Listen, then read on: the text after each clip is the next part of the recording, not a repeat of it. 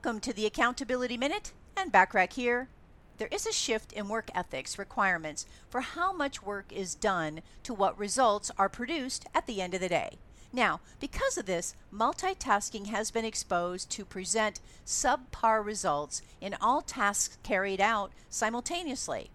So, placing a tunnel focus on a few tasks and getting the best results through time blocking is really the best choice for everyone. So, given this, over the next five days, we're going to explore five ways you can improve your time management skills with time blocking. So, tune in tomorrow for the first one. In the meantime, want more from me, the Accountability Coach? Subscribe to more high value content by looking for the Accountability Coach podcast, which can be found on most podcast platforms and in most English speaking countries, and of course on accountabilitycoach.com. I appreciate you listening.